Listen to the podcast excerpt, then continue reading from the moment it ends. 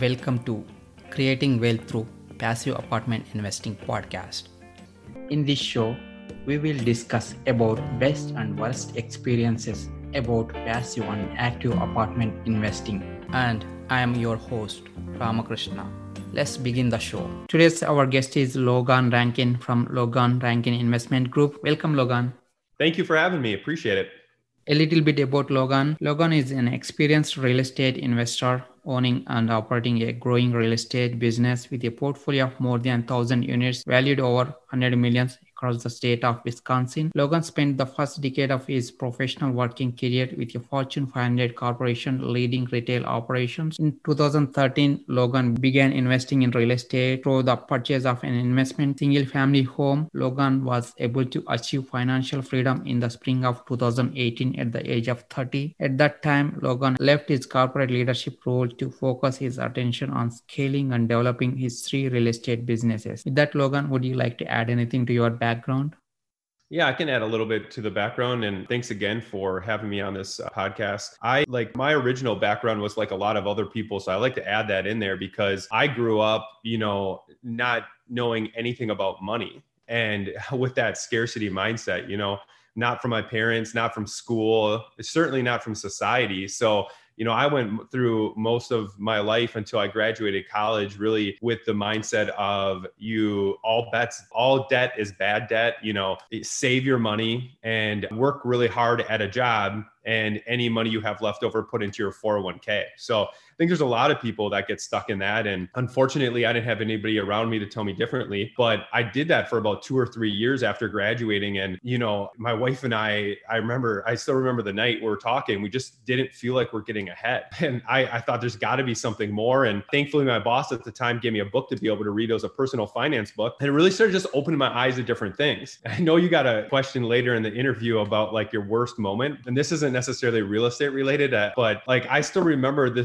worst feeling I had about building wealth was when I started reading a personal finance book and it opened my eyes to like what I was doing. Particularly like my wife and I worked super hard and got got rid of all our debt after college. We were saving money, we are putting money into a, a, all of our money really into our 401ks because that's all we knew. And I started to read this book that was telling me about a 401k and I understood rather quickly that I had no control over this investment. I didn't understand this investment. I still think today it's crazy that 401ks don't let you take your own money back before 59 and a half. Like, right? Isn't it? It's just nuts to me that you have to pay a penalty for your own money back if you want it before 59 and a half years old. But not having that control, not understanding it, like that's risky. And I, I find that kind of funny because I sometimes get asked, I'm sure you get asked a little bit too, like, you know, with investing in real estate is like, is this a risky investment? I was putting all, my money into a vehicle, into an investment that not only did I not understand the penalties, the fees, uh, the investments, but I really had very little control. And after learning that, I started reading even more, right? And you read enough personal finance books, you're going to fall into real estate. You know, a ton of wealth is built in this sector. And obviously, that's what this podcast is all about. So it was about 2013. I'm working hard at my job, but we stopped putting our money in investments like 401ks that we didn't understand. And we saved up and we bought our first real estate investment. It was only a single family house. And that single family house, I remember like doing my underwriting. And another milestone for me was I predicted in a year's time it would cash flow $3,400. A year goes by and it cash flowed 3,300. Now, I mean, a $100 difference and $3,300 is not a lot of money. But what was interesting to me is somebody asked me uh, like how much money I would have made in my 401k 401k over the course of a year, I would have no clue. So the fact that I could have this much control, this much understanding of my investment, of my money, it wasn't about the dollar amount. It was like that changed everything for me. And the next year I bought a duplex. So I doubled, right? From one unit to two. The next year I bought two duplexes. So I doubled again, going from two to four. And really, like, I was low slow grower in this passive real estate investing because it took me three years to buy seven units. And that's just because it was a big learning curve. I had a lot to learn. Uh, I made some mistakes. And, but after that, it really started to speed up because one thing I also realized is I'm working in this Fortune 50 corporation and I'm working, I'm still working hard at this, right? I'm working 40, uh, I'm working 60, 70 hours a week, nights and weekends, seven days a week at my W 2 job while also spending 10 to 20 hours in real estate. And, you know, you got to work hard if you want to get a of the rat race. And I was working really hard. I was actually getting promoted at my W 2 job. And I remember reflecting on what was allowing me to make more money and get promoted at my W 2 job. It was, you know, I was really good with people. I understood people. I, I wanted to create win win scenarios. And that related to real estate. Then I love looking at P&Ls and profit, figuring out how do you drive more profit? How do you move things around? You know, just taking a look holistically at a business from a financial standpoint. And, and that is really important when you relate that to real estate.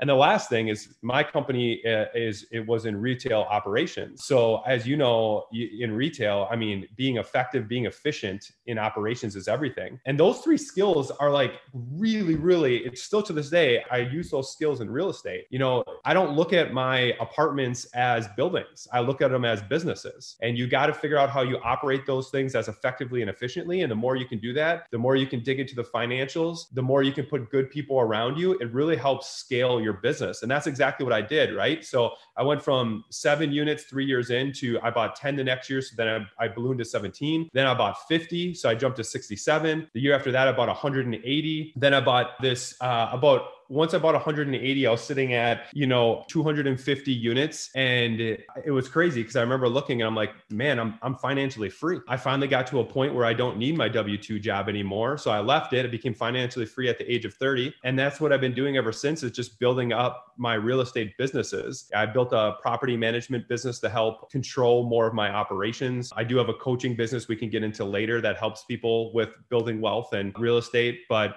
now, like you said, um, I have well over a hundred million dollars worth of real estate, over a thousand, well over a thousand units. Last year, I bought 421 units alone, even uh, during COVID. So really starting to scale and understand what I'm doing and, and building wealth a lot quicker than when I started. So Awesome, awesome. And thanks for sharing your background and how you transitioned from a corporate world to single families and duplexes to multifamily units. And you started in real estate from 2013 and now like more than 1,000 units and 100 millions. And would you share your success formula, how you scaled up to, you know, 1,000 plus units and 100 millions?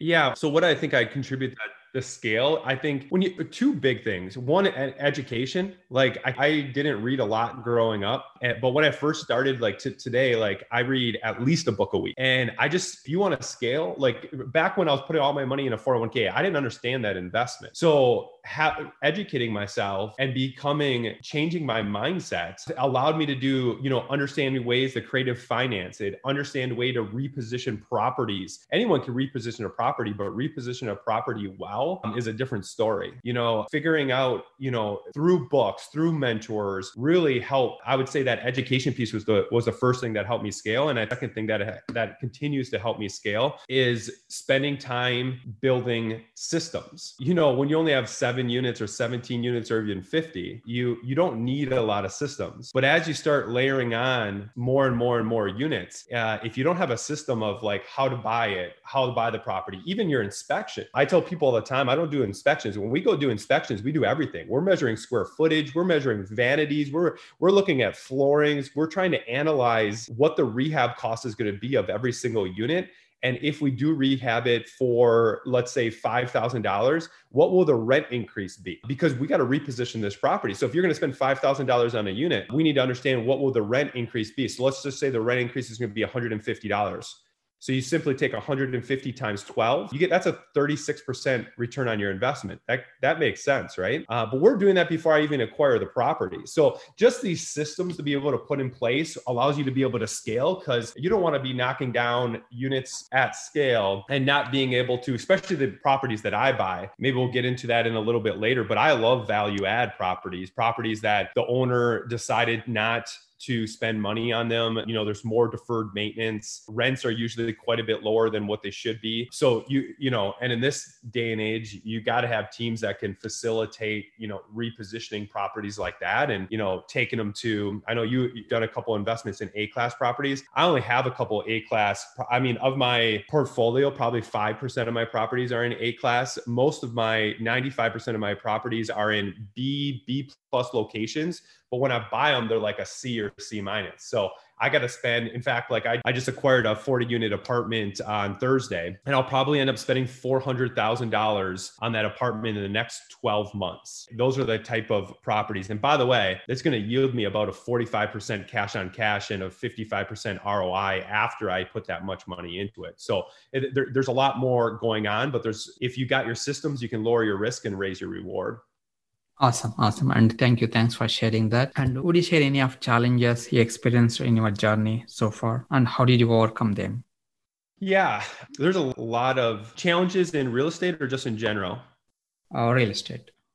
Real estate. Yeah. So you and I were talking a little bit about this. There's just a lot. I mean, I feel like there's challenges every step of the way as you grow. But to keep it short, I was trying to think of like my big hurdles. So I think one of the big things that I had to learn the hard way was about you know, midway through my real estate career, I was having a lot of success. I kind of felt like I could reposition, you know, buy any property and reposition it and create a ton of value. Well, you know, they tell you location, location, location for a reason. I bought this apartment in a bad location, one of the only apartments I've ever bought in, in not a good location. I thought the area was up and coming. I thought if I spent enough money on it, I could reposition the property and create a lot of value. That was a nightmare. It took me, I finally sold the building, but it took me like almost two full years. And I mean, this property, this one apartment, I probably spent in proportion and just an enormous amount of time and energy. And I ended up getting out of it without losing any money. But if you look at the energy and the and the headaches and the time and the resources I had to spend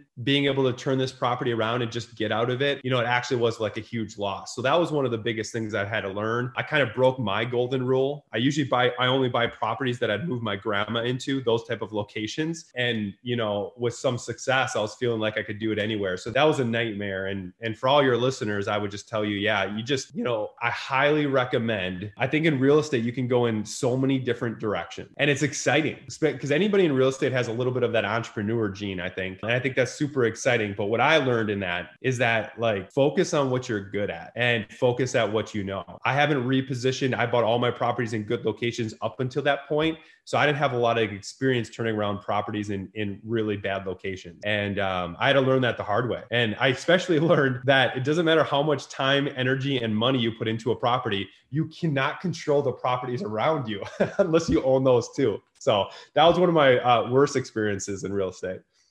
Yeah, and totally agree. And thanks for sharing that experience. And so I guess you're focusing on Wisconsin market only. So right. So what is the reason?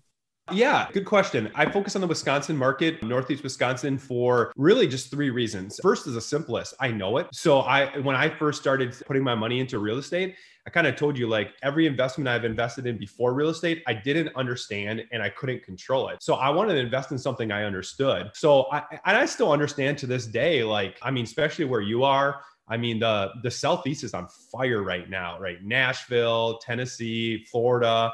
Like, but here's the deal. I don't understand it as well as I understand Wisconsin market. I grew up here. My job, I at one point oversaw multiple states and, and a lot of people, and it allowed me to travel. So I got a chance to be in these cities, restaurants, to see the people, to be part of the economy in the company I was working. So I understand I'm right now invested in 14 different cities in Wisconsin and I understand them as well as anybody. So that's the number one reason I, I highly encourage people to make sure they understand where they're investing. Number two, I am risk adverse. So while I've scaled to, you know, a thousand units over the last eight years, you kind of saw how I started. It took me three of those eight years to buy seven units only. So from a risk adverse standpoint, there it's pretty safe in the Midwest, right? I mean, if you look at the last recession in 2008, 2009, like you don't we don't get very much fluctuations in property values. I mean, even rent ticked up during that downturn. And I'm a cash flow investor is the third reason. So,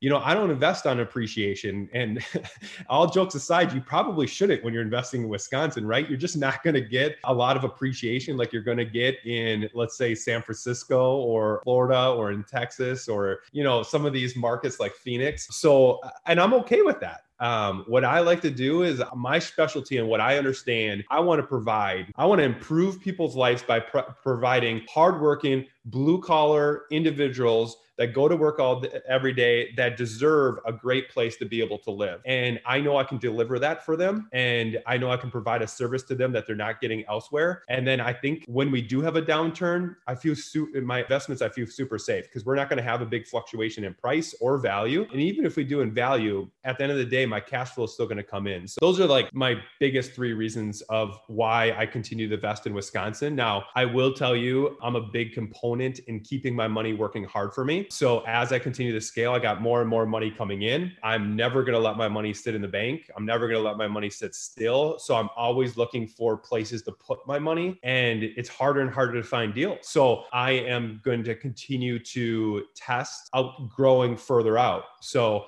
maybe eventually I will get to your, you know, North Carolina or Tennessee or Florida. I'm hoping sometime around when we have a pullback in the market is when I might make that jump. And until then, I'm going to probably keep investing in what I know and areas that I know. Cool, cool. And thank you again. Thanks for sharing. So, and would you also share like what's your business plan for all your deals? So, the business plan for my deals? Yes. Yeah, and I like that you phrased that question that way because I so many people they they talk about real estate and apartments as, as, apartments. They're not. They're they're businesses. So yeah, for me, like my business plan and what I continue to do is I love to buy apartments, preferably as big as possible. Right. I want to buy apartments that are uh, at a minimum. You know, I, I might buy something that's thirty or forty units, but I much prefer a hundred hundred plus. I think right now there's a sweet spot without with no institutional money coming in. Somewhere between the 50 to 100 units. But uh, last end of last year, I took down 122 unit apartment complex too. But the bigger the better, because I think it fits my business plan, right? You buy the apartment, and what I think everybody needs to do is that previous person that sold it would not have sold it if they didn't think they were running it the way they're running it the best that it's capable of running, or they want to sell for a different reason. Maybe they're developing or whatever. Doesn't matter. What I try to do is how do I run this apartment community, this business differently from an efficiency standpoint and from an effectiveness standpoint. And I personally believe that you should invest in properties. And if you invest in properties, you actually can create more profit. Not only, maybe not in the short term, but definitely in the long term. So my business plan always is to find something 50 units to 150. I got 15 people looking for me at any given time, and I pay really, really well. So if anybody that is following your podcast is is around Wisconsin and, and finds me a deal, especially off market, I'm super happy to pay big finder's fees for those. I acquire the property, I spend money on the property, whatever it takes to be able to turn it around by running a financial analysis in my underwriting to see what's going to give me the highest return on an investment. And then my property management company, it, it shouldn't even be called that. It's it's like part property management, part contract, like uh, construction, right? Because uh, you know, 90 to 95 percent of my property management company is rehabbing units and rehabbing these apartments. And that's what we do. We plug it into the system. We care carefully eh, reposition and rehab the property to if maybe a C class to a B class, move the rents up while we do that, and then refinance it. So I don't like to sell. I, I believe in real estate in the long run and and creating generational wealth. So my business plan is always to take that apartment to uh, creating a lot of value and a lot of cash flow but then refinance that that equity out so i can plow that back into another deal. And as you know you know when you refi it also creates some more mortgage interest write off which is not a bad thing. Cool cool. So basically you're holding your all your properties for long term maybe 15 years 20 years that is the plan or even more than that Yes, and you know if the right if the time is right, I I'll always look at selling. But yeah, I I mean honestly, I usually buy a property that I plan on you know holding on to until I die. Honestly, so I'm in it for the long run. And if there's an opportunity to sell it before then, great. If not, I'm going to keep refinancing the equity out of it and, and making that money move, eh, leveraging it smart, of course. But yeah, I, that's buy and hold long term. Yeah, that's great strategy. And would you share any of your best apartment investing experience so far?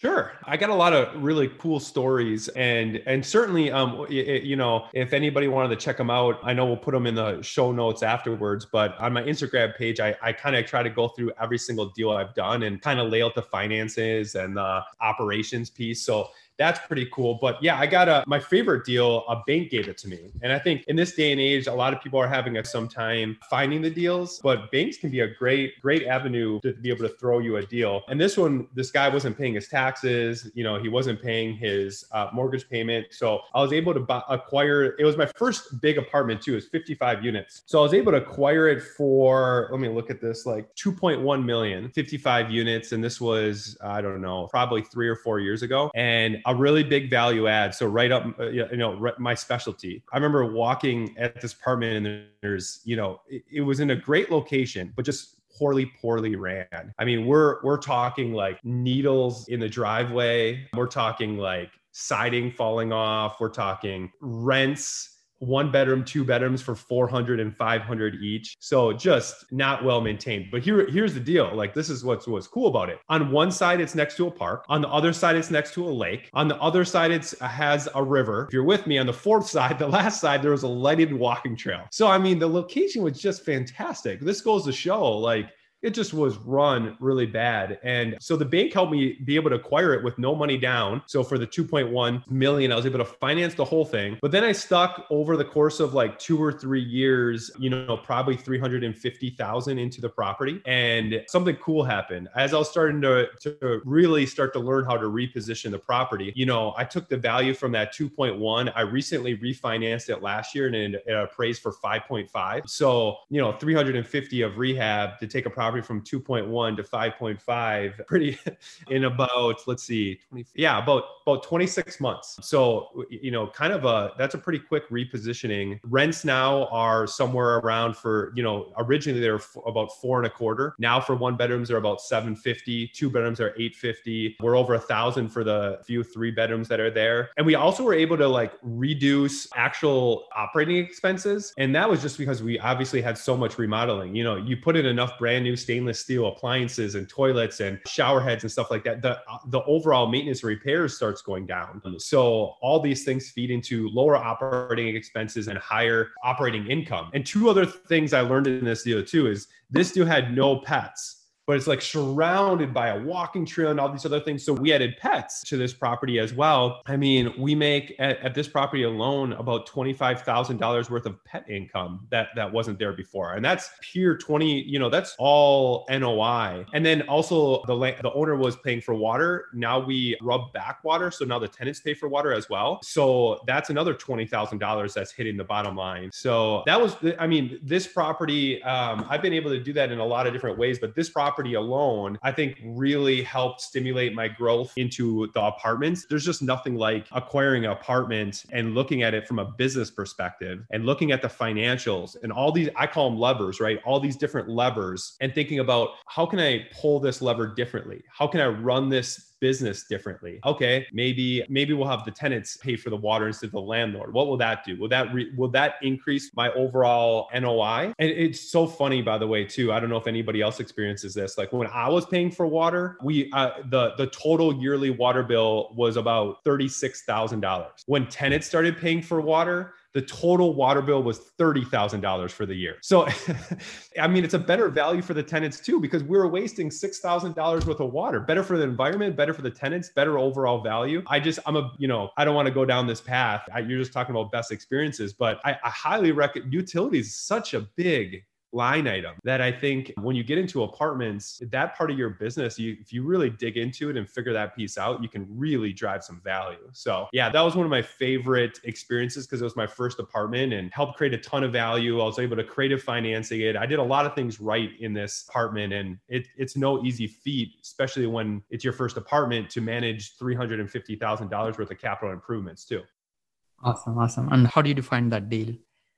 I found that deal, the bank gave it to me. So I was building a relationship with a bank. And this is something I highly recommend for your listeners. I banks underwrite your deals, banks underwrite for risk. Banks are more confident lending to you if you show that you're organized, experienced, and you know what you're doing. I mean, I know there's a lot of like last year for COVID, right? I heard from a lot of investors that banks are tightening up, right? I had my best year ever and I had no financing issues, right? I, I mean, I acquired 421 units last year. But the reason why is, is if you are helping share with the banks that, that you understand how to operate properties or you understand how to hold your property management company that you're using accountable and, and, and you can give that stuff to a bank, they become more confident and they want to give you deals because they want to give you debt. They want to give you money. So this deal I found because literally the bank called me one day and said this guy wasn't wasn't doing a good job with the property and, and wanted me to take it off his hands. And I really think they gave me that deal because they were really confident in what I have done up until that point and how I was building my experience and how I was communicating with them. And one side note too, last year without the banks a- asking, I was sending all my banks monthly updates, right? I was updating them on vacancy. I was updating them on delinquency. I was updating them on my operating expenses. Like I wanted them to know that I understand the economy and the world is very uncertain right now, but there is no uncertainty with your debt that you gave to me. None. So I would provide them monthly updates. I mean, I ran a combined 1.5% vacancy and delinquency in 2020. Like delinquency alone across the United States was 18%. My company ran a 1.5%. So, and, and I contribute that to an awesome team, you know, great system, great operations.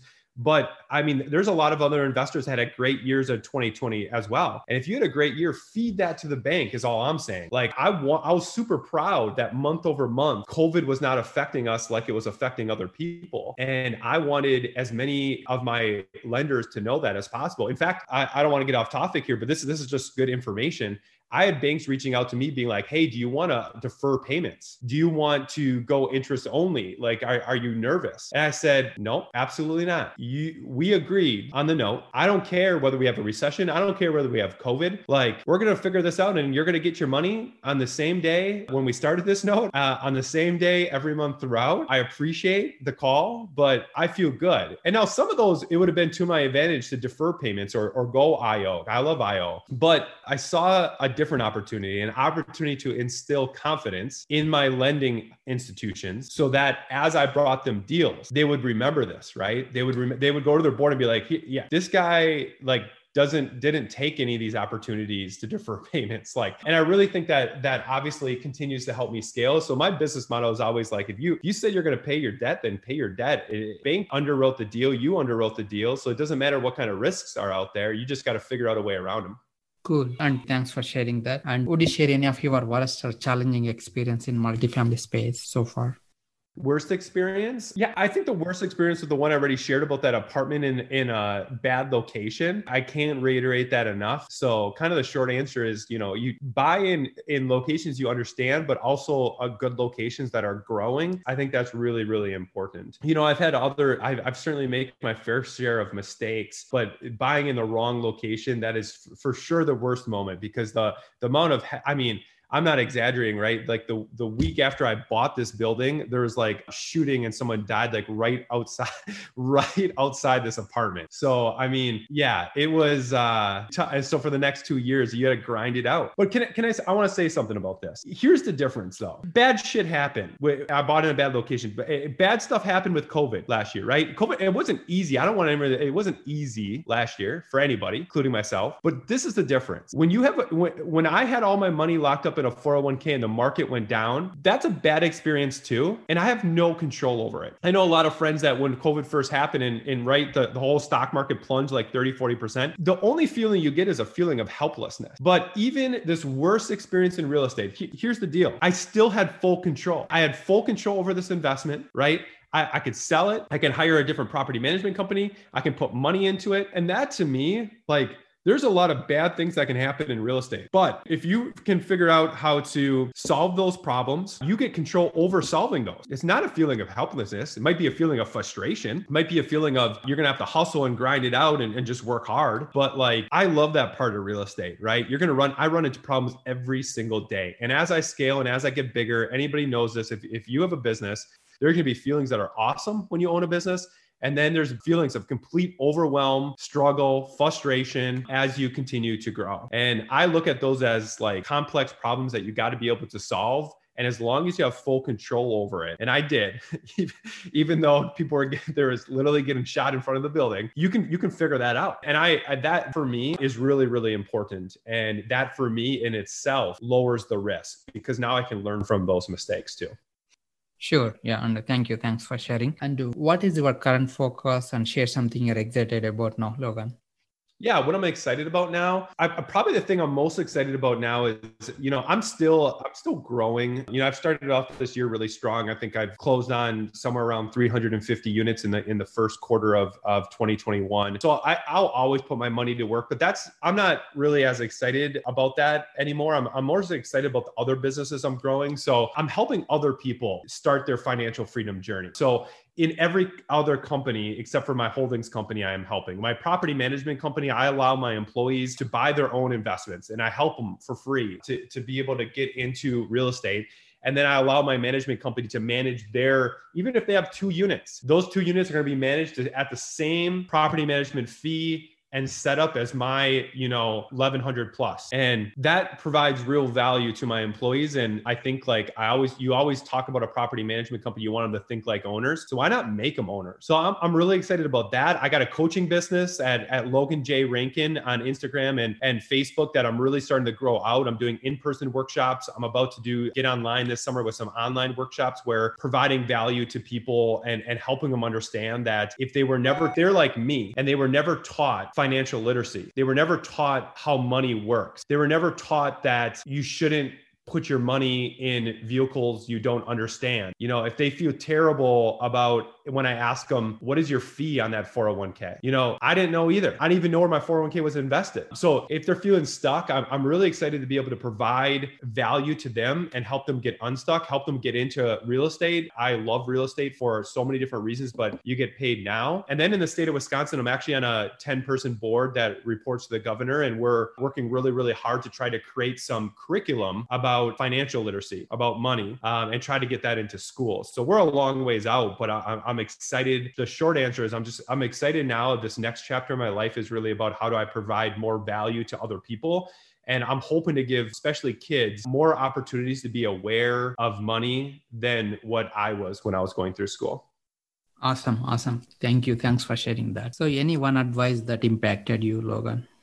The one advice that impacted me, that's easy. I think reading. I didn't read enough growing up. In fact, like I, I got pretty lucky because I, I, was good at memory. And if you memorize stuff in school, I feel like that's all sometimes they they push. So I was able to escape through, you know, four years of college by not reading very much. But I, I reading was the thing that opened my eyes. And and I didn't like to read before, but someone once taught me, he's like, Logan, if you read 10 pages a day, just 10. It takes 10 minutes. You're going to read a 300 page book every single month. And I'm like, because most books are 300 pages or less. I'm like, well, I can do that 10 pages a day. It, that changed everything because then I started reading 12 books a year on finance and, and on money and eventually on real estate. And the more I started reading, you know, like I said, now I read a book a week. That is the one piece of advice that probably had impacted my life the most because I wasn't lucky enough to have somebody wealthy around me to teach me these things. I wasn't lucky enough to get taught that in school or by a course. I learned everything I, uh, you know, I became financially free at 30 by reading books. And we're lucky enough